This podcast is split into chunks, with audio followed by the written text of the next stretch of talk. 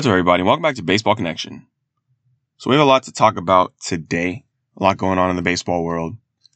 We're going to start out in San Diego, where there is some news regarding Manny Machado and the Padres. So Manny Machado has announced he's going to be opting out after this season. He's he's got that clause in his contract. You know, he signed a 10-year, $300 million deal ahead of the 2019 season. And once he opts out this year, he's going to leave five years 150 on the table from his current contract. And it's really no surprise here because $150 million is something he'll have no trouble beating on the open market, provided he remains healthy. I mean, after an offseason where he saw Aaron Judge sign a $360 million deal that begins in his age 31 season, it's a pretty reasonable bet that Machado is going to become the first player to sign multiple $300 million contracts in his career. He's also going to be entering his age 31 season, just like Judge was this past winter. Although he obviously would not have played the entirety of that first contract, but, you know, uh, Machado is going to be getting a lot of money. And he's performed at that level to this point in his career that would definitely warrant such a contract. I mean, he was runner up for the NL MVP in 2022. He has six All Star appearances, five top five MVP finishes, two Gold Gloves, and a Silver Slugger under his belt already. He's on a Hall of Fame trajectory, particularly considering the fact his offensive game has taken a step up in recent seasons. I mean, since the start of 2018, he has a 133 weighted runs created plus, and it jumps to 139 when you look at 2020 through 2022. So he's just been getting better offensively. And it's being reported that Machado's looking to sign for double digit years. So he's looking for a 10 year deal at least that's that's gonna be interesting, right? I mean, he's looking for that kind of money entering his age 31 season. I think he's gonna get it because his game has has aged great gracefully. I mean, he's entering his age 30 season right now, and he's he's been great. He's been healthy. He's been performing and he's been improving offensively. So I think he's going to get what he's looking for.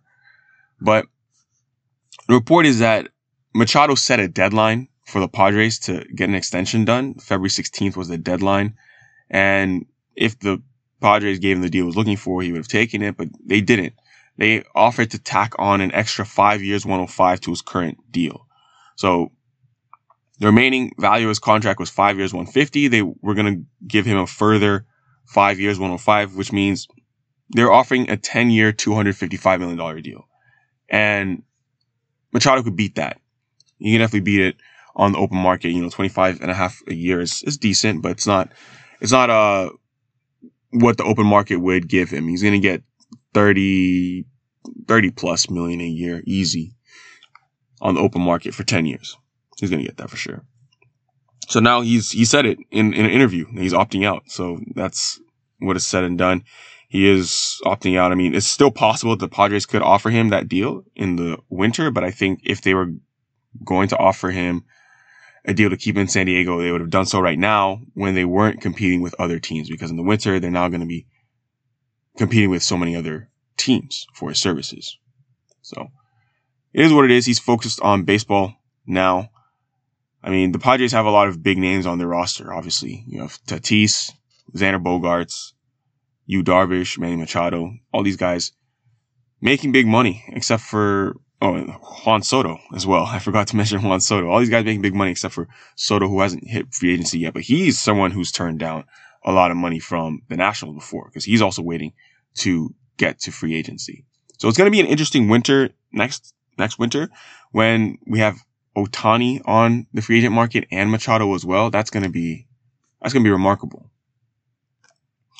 Moving over to Phillies camp. So the Phillies and Aaron Nola have recently exchanged extension offers. They're trying to work things out over there. They've discussed a possible deal, but as things stand, Nola is on track to become a free agent next winter. Still hasn't really come to an agreement with his team, so it could be that he's also joining Machado and all those guys on the market next winter. It is what it is. In other news, so spring training is underway. You know, we, we talked about this already. The biggest X factor on on a contending team this year is Jack Flaherty of the Cardinals. So he yeah, he he he he's accountable. You know, he could have ducked the question, ignored you know, the elephant in the room during an interview, but he mentioned it. He, he, he knows that he is going to be a free agent after this season. So he knows it's a big deal. So he has to have a good year. Cause this is, he said, technically it's the final year of my contract and that makes it a bigger year, but you embrace it for what it is. Nothing happens until we get there and the goal now is to win a World Series. So he said it because Flaherty has a lot of talent, but health has been an issue over the past couple seasons. Um, you know, he's a lot healthier right now than he was last year. And last spring, he was getting some platelet rich injections and all that to rest and alleviate shoulder pain that lasted throughout 2022. And he only threw 36 innings in 2022. But late in the year, he did, he did look pretty good. I mean, in September in San Diego had a nine strikeout performance and that convinced Flaherty that he was healthy. He convinced himself with that performance that he was pretty healthy. Does he have enough to get back to his levels 2019 when he went for a 2.75 ERA and 231 strikeouts? We shall see.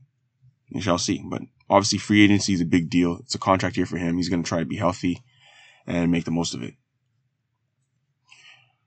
Tim McCarver passed away recently. He passed away the other day at the age of 81. So Tim McCarver, I, I, I mainly remember him for his announcing. You know, he, he was someone who it was always Joe Buck and Tim McCarver on Fox calling the World Series and, and other big games like that.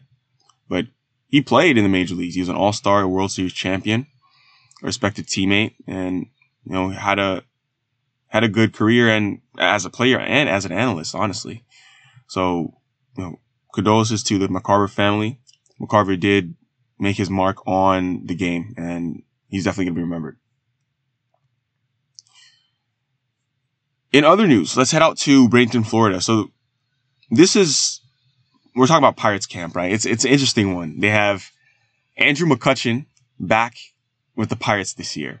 You know, he's not Cutch, he's not MVP level Cutch like he was back in the day, but he says it's great. It's great to be there. He's happy to be back in Pittsburgh, uh, you know, digs in his Pittsburgh, uh, Pittsburgh uniform. And, you know, things have changed over the last five years, but it's a familiar face and he's in, he's in a familiar area.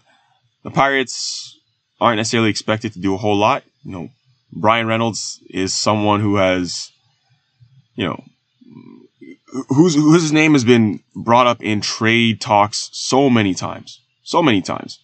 Uh, the Pirates have decided to hold on to Reynolds for now. He's their best player. We'll see what happens throughout the course of the season if they do end up trading him for someone else. But Cutch probably will have decent amount of playing time, as we know that there is the DH in the National League, so you have more places to play him. And it's not like there is a whole lot of competition out there in outfield for Pittsburgh. So you see him in left field or something like that. So that's the deal coming out of Pittsburgh. Oneil Cruz, you know, his goal, he says his goal is a 30-30 season. He mentioned that the other day. That's obviously a big goal. Um, as a rookie, he demolished 17 homers, stole 10 bases in 87 games.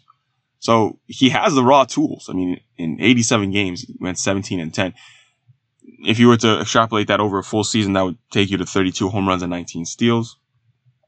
Obviously, it's you can't just simply extrapolate, but Oneil Cruz has an unparalleled mix of power and speed. I mean, he has the record for the hardest hit ball in the Statcast era. He did that in just his 54th career game. His average exit velocity is in the 91st percentile. And as far as sprint speed, he's in the 98th percentile of sprint speed. I mean, the only person on his level is Shohei Ohtani, who's, you know, surprisingly also really fast because what can't Ohtani do at this point? So we'll see what Oneil Cruz does with a full season if he can stay healthy, but he's, he's aiming for 30-30 and he's got the tools to do it. So that's where we stand with things right now. That's going to do for today. If you enjoyed this, please share with someone who'd be interested and we'll see you next time on Baseball Connection.